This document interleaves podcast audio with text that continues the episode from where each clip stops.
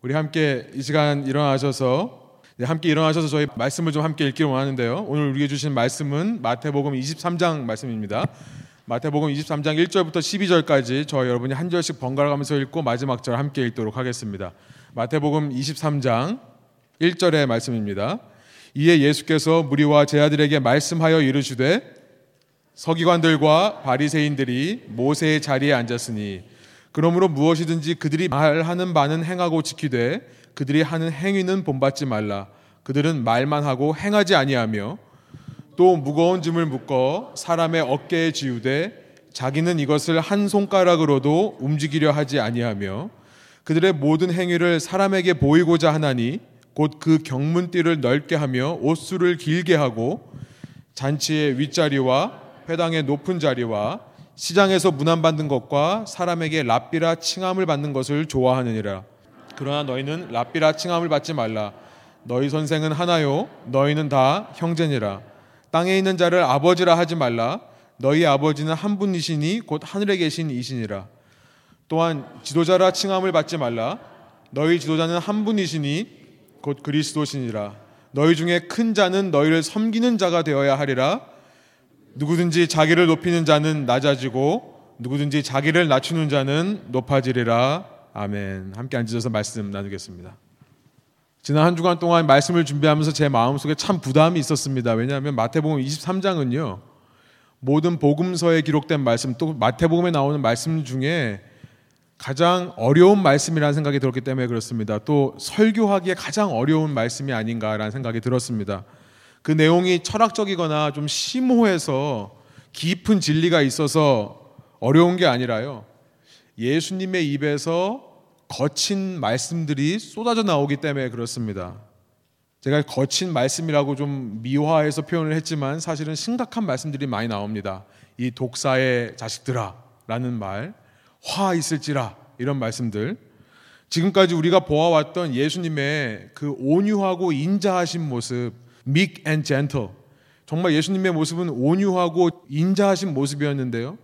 그 자비로우신 모습은 온데간데 없는 것 같습니다. 죄인들을 향한 compassionate heart. 그 정말 동정하는 마음으로 죄인들을 고쳐주시기를 기뻐하셨던 예수님의 모습. 그것과는 달리 이 예루살렘에 있는 바리새인들이라는 사람을 향한 예수님의 이 비판과 정죄의 메시지는요. 정말 거침이 없습니다. 그래서 이 말씀을 들으면서 좀 당황스럽기도 합니다. 특별히 예수님께서는요. 마태복음 5장에 산상수훈이라는 것을 통해서 여덟 개의 복의 메시지, 우리가 팔복의 메시지로 알고 있는 복이 있을 것이다라고 하는 말씀을 마치신 후에 새 계명을 내가 너에게 준다라고 말씀하시면서 이런 말씀을 하신 적이 있었습니다. 마태복음 5장 44절의 말씀이에요. 나는 너희에게 이르노니 너희 원수를 사랑하며 너희를 박해하는 자를 위하여 기도하라. 55장 46절 48절에는 이런 말씀이 있어요. 너희가 너희를 사랑하는 자를 사랑하면 무슨 상이 있으리요? 세리도 이같이 아니하느냐? 또 너희가 너희 형제에게만 문화하면 남보다 더하는 것이 무엇이냐? 이방인들도 이같이 아니하느냐? 그러므로 하늘에 계신 너희 아버지의 온전하신 것 같이 너희도 온전하라. 원수를 사랑하라. 너희를 핍박하고 박해하는 자들을 위해 기도하라라고 말씀하셨던 주님이십니다. 너희가 하나님을 사랑하고 이웃을 사랑하라는 그 율법의 핵심을 알면서도 네가 좋아하는 사람만 좋아하고 네가 편한 사람들과만 함께 있으려고 한다면 너희가 세리와 이방인들과 뭐가 다르냐라고 말씀하셨던 예수님이세요. 그런데 마태복음 23장에서 만나는 예수님은 달라 보입니다. 화의 메시지를 말씀하시는데요. 일곱 개의 화의 메시지를 연속해서 말씀을 하십니다. 일곱 번이나 말씀을 하세요. 꼭 원수를 사랑하라고 말씀하신 예수님께서 예수님의 원수인 바리새인들은 사랑하지 못하는 것처럼 보입니다. 예수님을 핍박해서 시험에서 걸려 넘어지게 하려고 하는 그 유대인 종교 지도자들을 똑같이 예수님께서 공격하고 있는 모습처럼 보여요. 이런 점들 때문에 이 메시지가 해석하기가 참 어려운 것입니다. 그래서 어떤 사람들은요, 이 말씀이 예수님의 말씀이 아니다라고 말씀하시는 분들이 상당히 많더라고요. 이것은 예수님의 말씀이 아니라 마태가 후대에 가서 예수님이 이렇게 말했다라고 쓴 거다. 우리가 아는 예수님은 이런 얘기를 할 리가 없다. 기독교 초기 역사를 보면 초기에 예수님의 제자들을 유대인들이 핍박을 했습니다. 아 그래서 마태는 그렇게 자신들을 크리스천들을 핍박하는 유대인들을 향한 경고의 메시지를 이렇게 예수님의 말씀이라고 예수님의 말씀인 것처럼 성경에 기록했다. 이렇게 생각하면요. 우리가 지금까지 읽어오면서 마태복음에서 발견한 그 예수님의 온유하고 인자한 모습도 그 이미지도 지킬 수 있고요. 또 동시에 기독교인들을 향해 핍박을 하는 유대인들을 향해서 얼마든지 반감을 표시하고 저항하고 그들을 맞서 공격할 수 있는 근거가 되는 것입니다. 그렇게 이해를 하면요. 더 나아가서 어떤 사람들은요, 이 23장의 말씀들은 엔타이 세미티즘이라고 하는 반유대적인 정서를 정당화하는데 이 말씀들을 사용하기도 했어요. 봐라, 예수님도 유대인들을 이렇게 싫어하지 않았냐. 유대인들을 학살하는 것이 정당하다라고 말했던 사람도 있습니다. 우리가 잘 아는 유명한 독일의 독재자가 있었죠.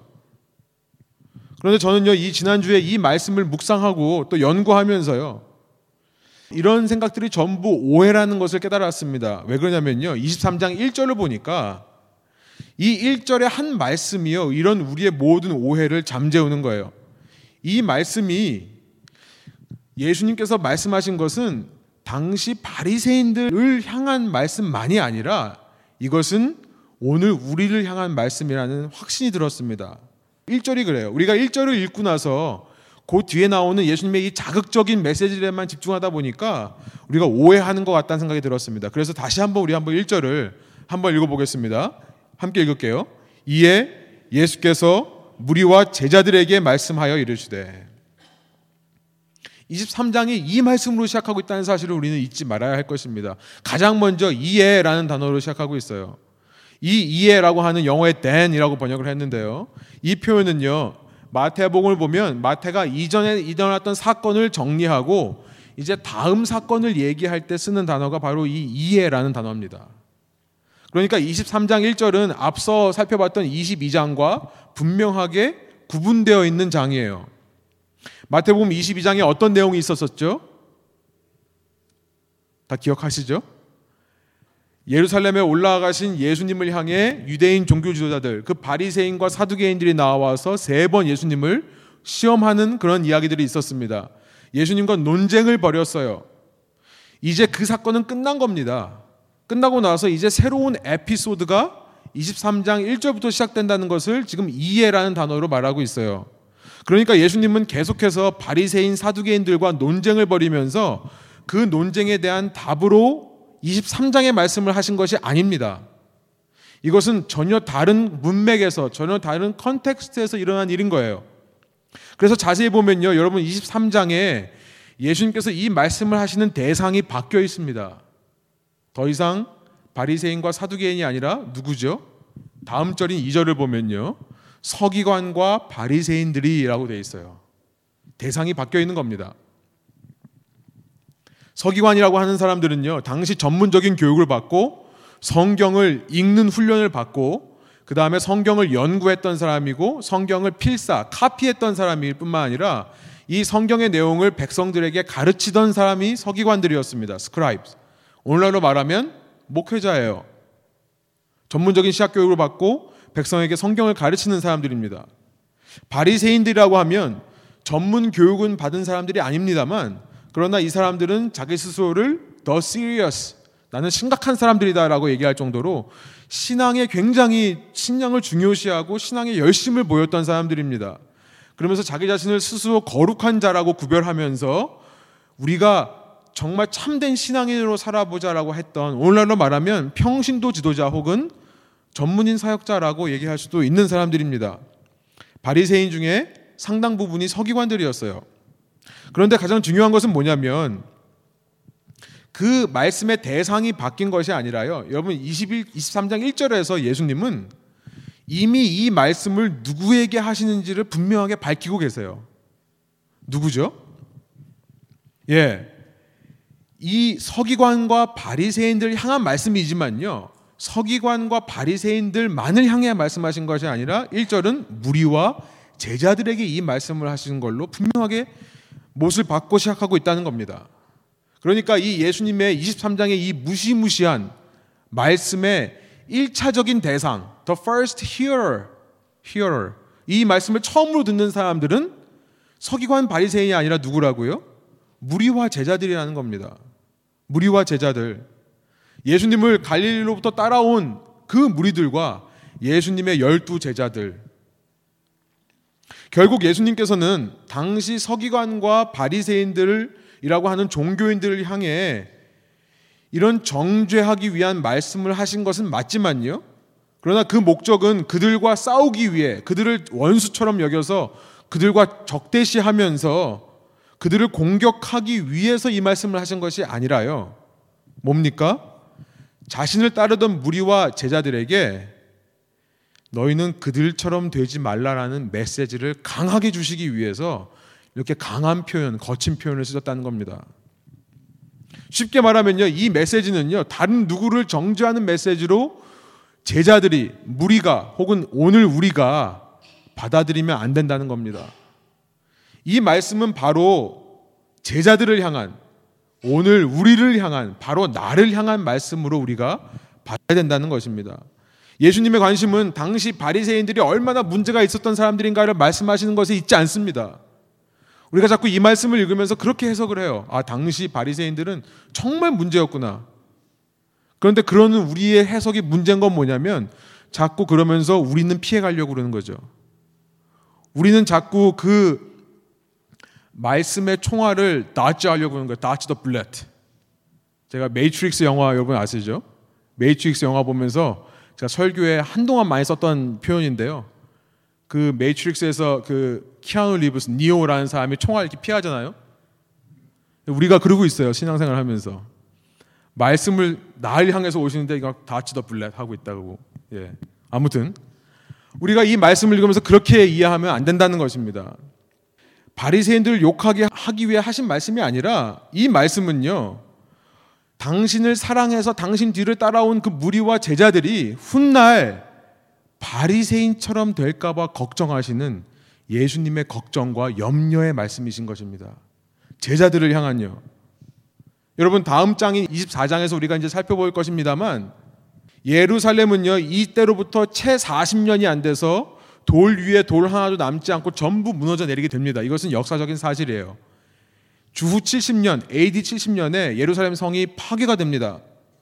여러분 그러면 유대인들의 종교적인 세력은 당연히 줄어들 수밖에 없죠. 유대인들은 성전을 중심으로 신앙생활을 했거든요. 예루살렘을 중심으로 신앙생활을 했거든요.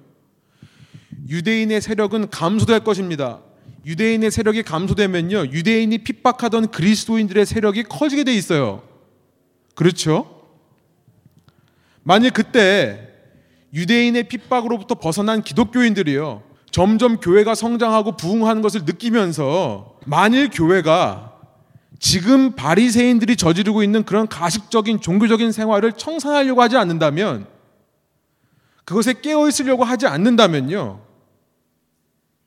결국 성전을 빼앗긴 바리새인들과 똑같이 기독교인들의 운명도 똑같이 될 수밖에 없는 것입니다. 그 후에 나오는 로마 왕국이라고 하는 그 무시무시한 핍박을 견뎌낼 수가 없는 거예요. 이런 사실을 아신 예수님께서 신앙의 본질을 잃어버리지 않게 하기 위해서 너희가 나를 따른다면서 종교 지키기, 종교에서 원하는 행동들만 하고 살기, 어떤 조직을 세우기, 건물 세우기, 이런 거에만 급급한다면 이제 곧 너에게 불어닥칠 로마 왕국이라고 하는 시험을 이겨낼 수 없을 거다.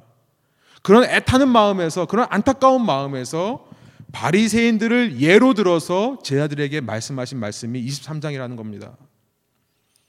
얼마나 그것이 안타까운 마음이었는지요. 예수님은 강하고 거친 표현으로 기독교의 종교화, 신앙인의 종교인화를 경고하고 계신 거라고 저는 이해합니다. 그래서 다음 시간부터 제가 좀 살펴보겠습니다만요.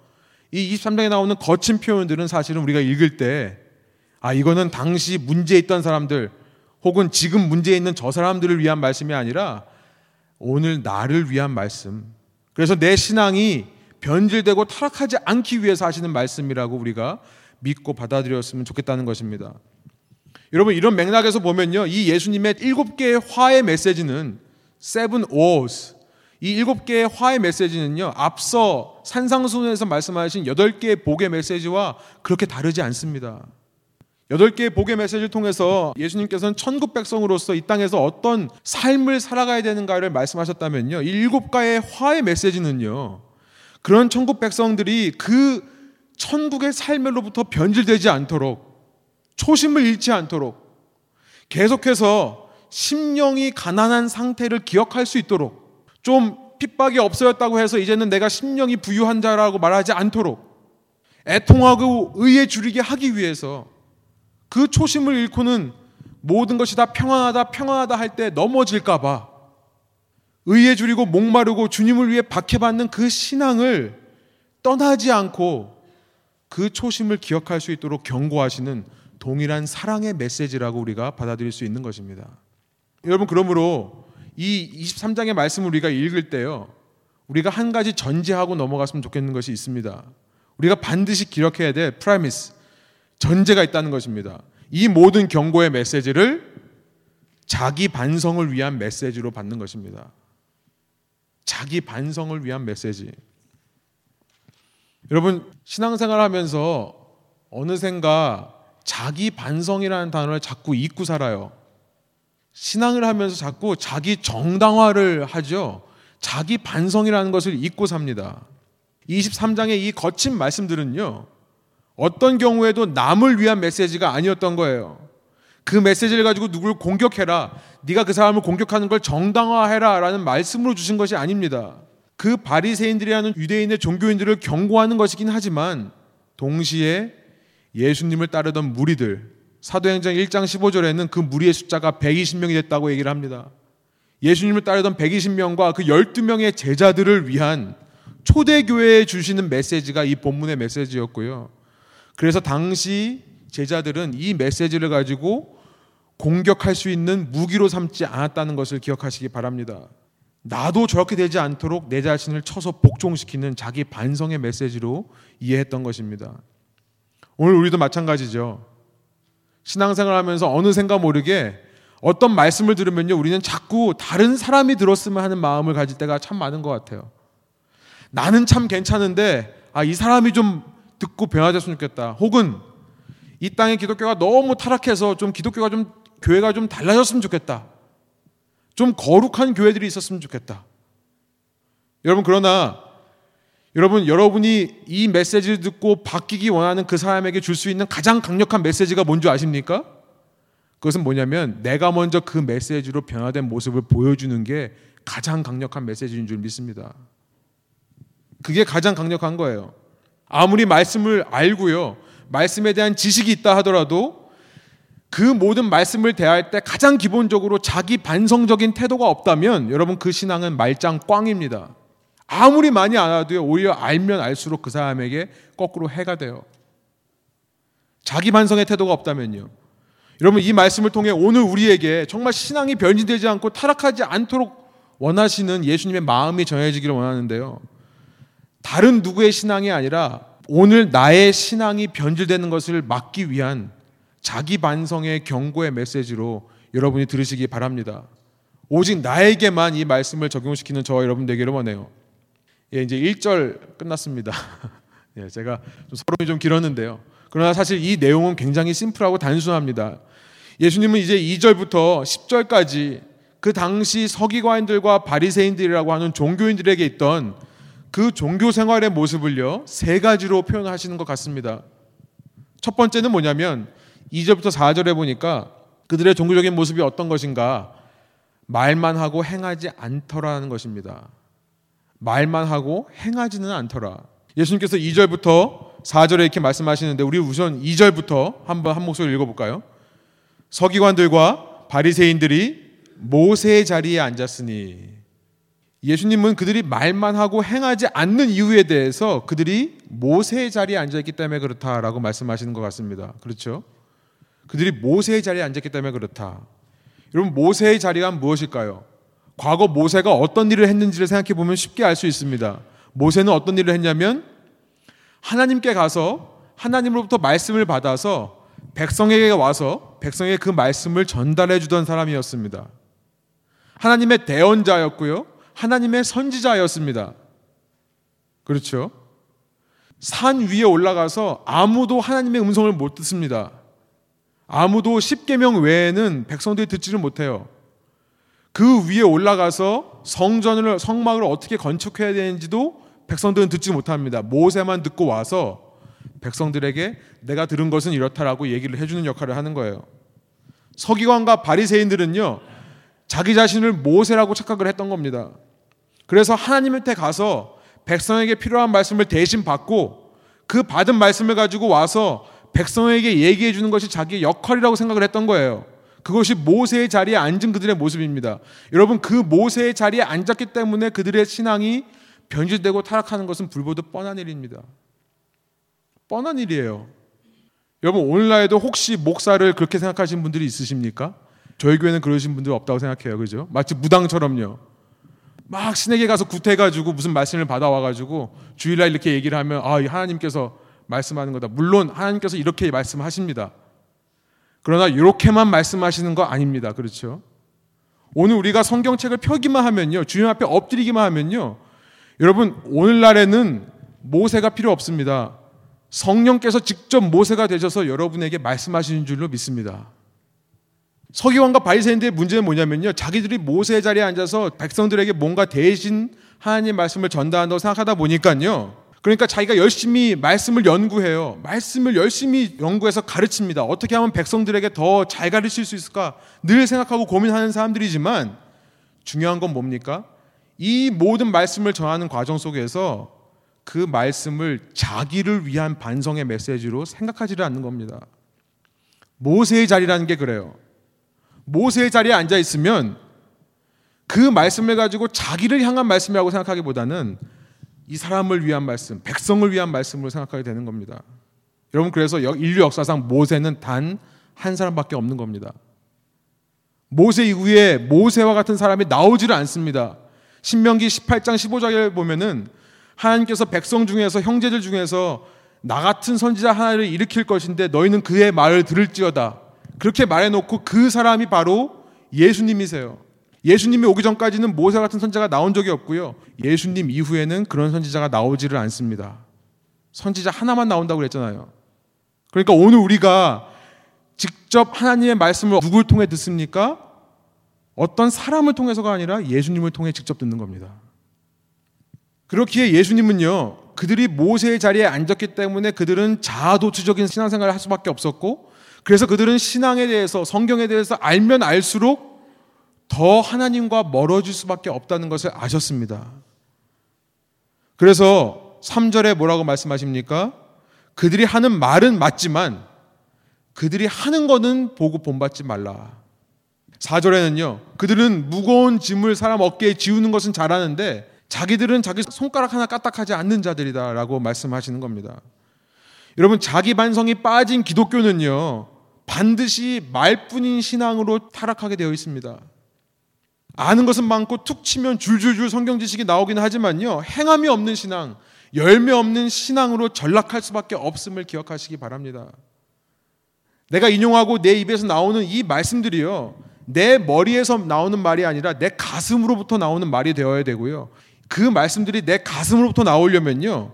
그 말씀대로 따라 살려고 하는 수고와 노력 없이는 그것이 불가능한 것입니다. 저는 이 메시지를 이렇게 읽으면서 한 가지 이렇게 생각이 떠올랐습니다. 그것은 뭐냐면 성경은요 하나님의 말씀을 예수님의 말씀을 종종 날이 날카로운 칼에 비유를 합니다. 좌우의 날선 검, 그 좌우의 날이 예리한 그런 검에 비유를 해요. 그래서 제가 이번 주보에 있습니다만 마치 의사의 수술칼 같은 거죠. 한쪽만 있는 칼은 물론 베기 위한 거지만 양쪽에 있는 것은 이제 파내는 거잖아요. 그러니까 저는 수술칼, 수술칼 여러 종류가 있겠지만 그렇게 수술칼처럼 날카롭고 예리한 칼이다. 그것이 말씀이다 라는 생각을 해보았습니다. 그것은 숙련된 의사이신 숙련된 의사이신 예수님께서 내 속을 수술하려고 두신 칼이에요. 그것이 말씀입니다. 그런데 병자로 누워 있어야 할 제가요. 이제 수술을 받으려고 하다가 갑자기 그 칼을 손에 쥐고 병문안 온 우리 가족들 내가 수술하겠다고 막 설치면요. 나에게 신방 오신 우리 교우님들을 향해 내가 한번 칼로 한번 수술해 주겠다고 휘두르면요. 그러면 어떻게 될까요? 한번 생각해 보세요. 그 사람은요, 경찰에 붙잡혀 가거나 아마 강제로 마취를 당할 겁니다. 정신병자처럼 취급을 당할 거예요. 그렇죠? 여러분, 우리가 말씀을 대할 때마다 이것을 기억하기를 원해요. 야, 말씀 듣고 누군가가 꼭 변화됐으면 좋겠다. 이 말씀을 듣고 이 땅에 있는 신앙인들이 좀 달라졌으면 좋겠다라고 하는 거룩의 탈을 쓴 교만이 내 속에서 꿈틀꿈틀 올라올 때마다요. 여러분 스스로에게 이렇게 말씀하시기 바랍니다. 좀 거친 표현입니다만 난 정신병자가 아니다. 내가 정신병자가 아니기에 나는 수술대 위에서 내려와서 그 수술칼 가지고 설칠 수 없다. 그 수술대 위로 다시 올라가서 내가 살아야겠다. 여러분 이런 다짐이 있을 때 여러분 말씀이 저를 변화시키면요. 그것만큼 강력한 메시지가 없습니다. 제가 저희 가족에게 줄 수 있는 이 땅의 사람들에게 줄 수 있는 메시지는 없는 거예요.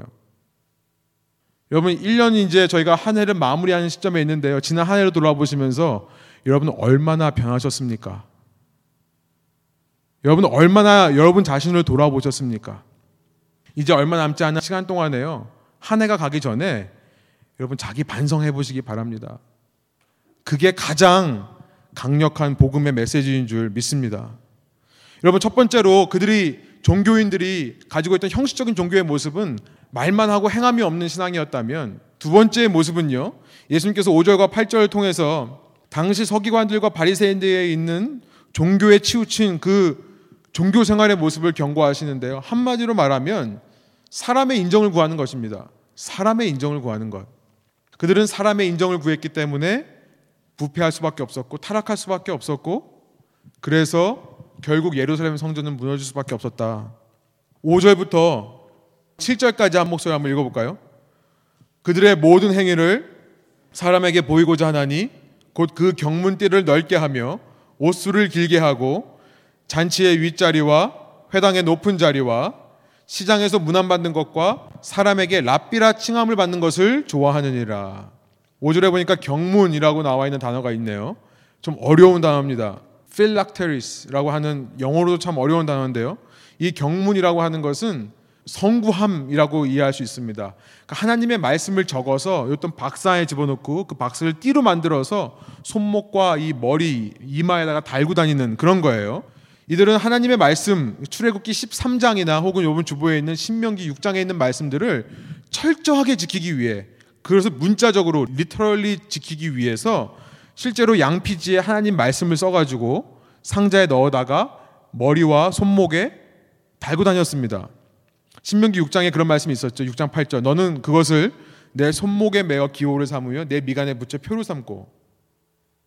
그런데요, 오늘 우리 보고 이거 하라고 그러면 아마 가장 얇은 실로 해가지고 가장 안 보이게 할 거예요. 그죠? 이거 있으면 좀 창피하니까요. 근데 바리새인들은 정말 하나님을 향한 사랑으로 이 띠를 넓게 하는 겁니다. 누가 봐도 머리에 저거 썼구나. 손목에 저거 매달고 있구나 알게끔요. 띠를 넓게 한다는 거예요. 사람들이 알아볼 수 있게끔. 또 술이라는 것이 있습니다. 5절에 보니까 경문띠가 아니라 옷술이라는 것도 나오는데요. 유대인들은 소매 끝에 이렇게 술이라고 하는 테슬, 테슬을 달아야만 했습니다. 이것도 하나님의 말씀에서 나온 거예요. 민수기 15장에 보면 그 말씀이 있는데요.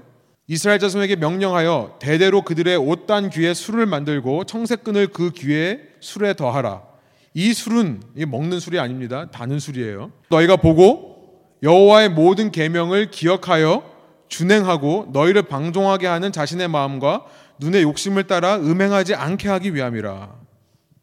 이 술을 갖고 다니면요, 이 테스를 달고 다니면 아 저 사람은 정말 하나님의 말씀을 경청하는 사람이구나. 아, 저 사람은 정말 마음을 하나님께 드리는 사람이고 눈으로 간음죄를 범하지 않으려고 노력하는 사람이구나.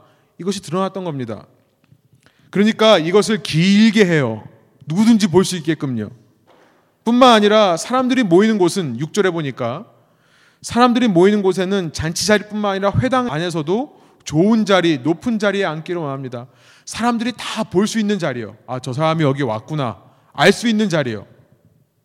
그리고 7절에 보니까 시장에서 문안 받는 것, 사람들이 나를 알아보고 내게 와서 인사해 주는 것을 기뻐한대요. 그리고 나서 랍비라 칭함받는 것을 좋아한다. 랍비라는 말은요. 원어로 보면 주부에 있습니다만 my great one 나의 위대한 분이시여 라는 고백이에요. 그래서 이것은 유대인들이 지식이 있고 지혜가 있는 학자들이나 선생들을 가리킬 때 오, 나의 위대하신 분이시여 랍비여 라고 말을 했던 것입니다. 여러분 종교적인 신앙생활 하는 사람들의 특징이 이겁니다. 사람에게 보이는 것을 즐거워해요. 사람에게 인정받려고 합니다. 여러분 그러다 보면 신앙이 변질된다는 것입니다.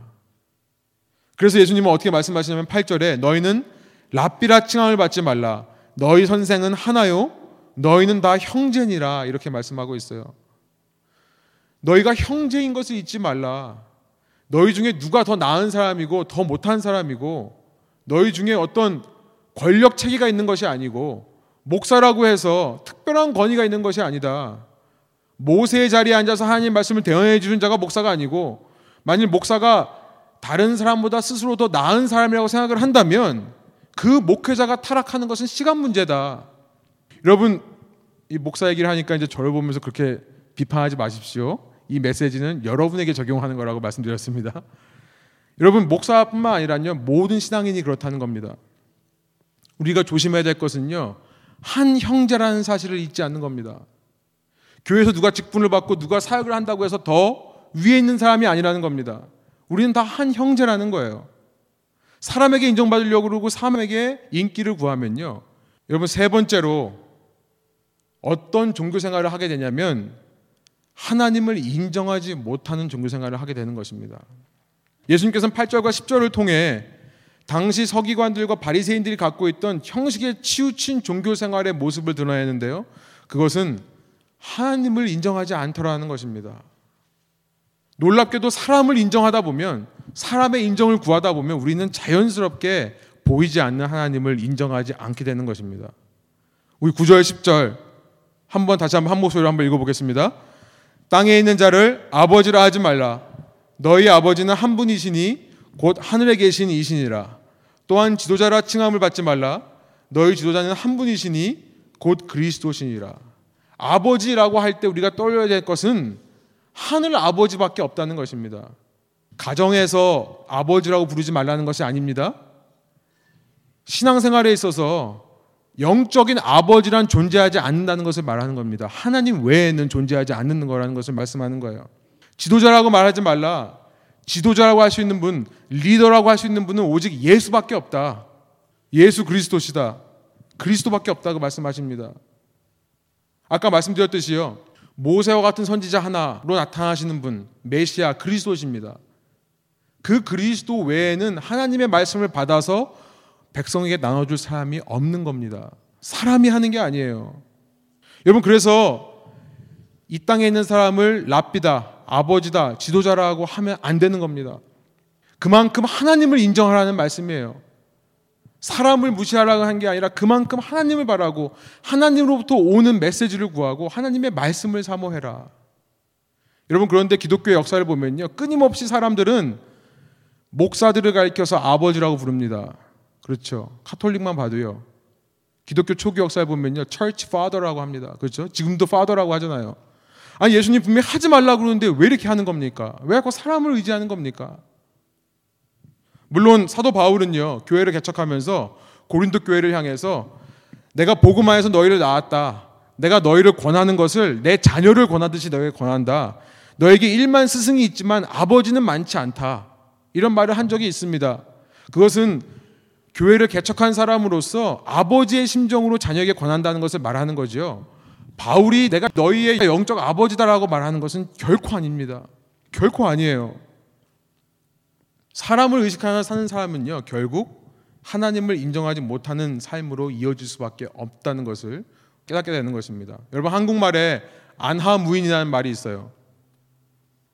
여기 잘 모르시는 분들도 있죠. 안하, 눈 아래, 무인, 사람이 없다. 정말 다른 사람 다 신경 안 쓰고 자기밖에 모르는 사람, 에로건트한 사람, 거만하고 교만한 사람을 안하무인이라고 합니다. 그런데 이것은요 굉장히 유교적인 발상인 것 같아요. 유교, 컨퓨저니즘. 한국의 모든 사상을 지배하는 종교가 아닙니까? 유교 사상입니다. 여러분 유교 사상에서 가장 중요한 건 뭐냐면 사람과 사람과의 관계가 가장 중요해요. 유교는 뭐냐면 사람과 사람 사이에 아름다운 질서를 회복하기 위한 종교가 유교입니다. 그렇죠? 안하 무인이라는 것은 사람을 의식하지 않는 사람은 문제가 있다고 얘기를 하는 거예요. 여러분 그런데 그렇게 사람에게 관심을 갖는 유교에서 선한 것이 나옵니까? 물론 유교에 좋은 것도 많이 있습니다만 여러분 저는 한국 기독교를 방해하는 것 중에 가장 큰 것 중에 하나가 유교라고 생각합니다. 그 뭐가 있으면 자꾸 누구한테 물어봐야 되고요. 윗사람에게 조언을 구해야 되고 물론 맞습니다. 윗사람을 공경하는 것은 맞아요. 그러나 여러분 하나님께서 메시지를 주신다니까요. 청년들이라고 해서 모르는 게 아닙니다. 그렇죠? 그런 모세의 자리들을 만들다 보면 자꾸 말만 하고 행하지 않는 사람들이 생겨나고요. 어느 순간 사람만을 의식해서 하나님을 인정하지 못하게 되는 걸로 타락하게 되는 법입니다. 여러분 그래서 저는 기독교인들은 말장난 같지만 안하무인이 아니라 안하무신을 기억해야 된다 생각을 해봅니다. 여러분 결국 하나님을 인정할 때 하나님을 인정할 때 우리는 대인 관계에서 승리할 수 있는 겁니다. 사람을 사랑할 수 있는 거예요. 예수님께서 말씀하셨죠. 모든 계명의 핵심은 하나님 사랑이고 첫째는 둘째는 그와 같으니 서로 사랑하는 것이다. 하나님을 인정할 때 우리의 대인 관계에서 누군가를 섬기고 사랑할 수 있는 겁니다. 그래서 결국 예수님의 처방은 무엇입니까? 마지막 11절, 12절이 결국은 하나님 앞에서 자기 반성을 통해 너 자신을 부인하라는 말씀으로 그 처방이 끝나는 것입니다. 11절, 12절 우리 한번 한 목소리 읽고 말씀 마치기를 원하는데요. 한 목소리 한번 읽어보겠습니다. 너희 중에 큰 자는 너희를 섬기는 자가 되어야 하리라. 누구든지 자기를 높이는 자는 낮아지고 누구든지 자기를 낮추는 자는 높아지리라. 교회가 교회되게 하는 것이 무엇일까 생각을 해봅니다. 신앙인을 신앙인답게 하는 것이 무엇일까? 자기 반성을 통한 자기 부인 외에 뭐가 있겠습니까? 여러분 우리가 하나님 앞에서 이걸 하지 않으면요.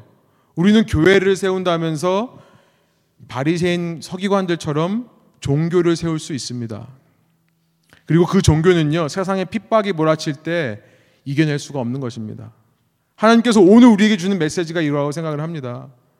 교회가 교회되게 하는 것, 신앙인이 신앙인이라고 생각하게 하는 것, 자기 반성을 하며 자기 부인을 하는 것, 그렇게 자기 부인을 할 때에만 질 수 있는 것이 십자가고요.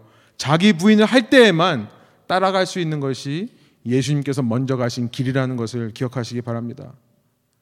여러분, 그럴 때에 우리가 하나 될 수 있는 겁니다. 하나님을 빼놓고 우리끼리 잘해보자. 유교와 뭐가 다릅니까? 하나님을 경외하는 마음에서 그 앞에서 낮아진 마음으로 서로 섬길 때요. 함께 연합이 가능하고 그때 교회에 맡겨진 사역을 감당해낼 수 있을 줄 믿습니다. 여러분, 소원학교로는요, 우리가 다 아는 내용입니다. 자기 부인의 메시지, 자기 반성의 메시지. 그러나 이것이 우리 신앙의 핵심이라는 것, 열쇠라는 것을 기억하시고 오늘부터 여러분의 삶에 자기 반성, 자기 부인을 적용하시는 그래서 우리로 말미암아 우리 주위 사람들이 복음의 능력을 알게 되는 그런 은혜가 있기를 간절히 소원합니다.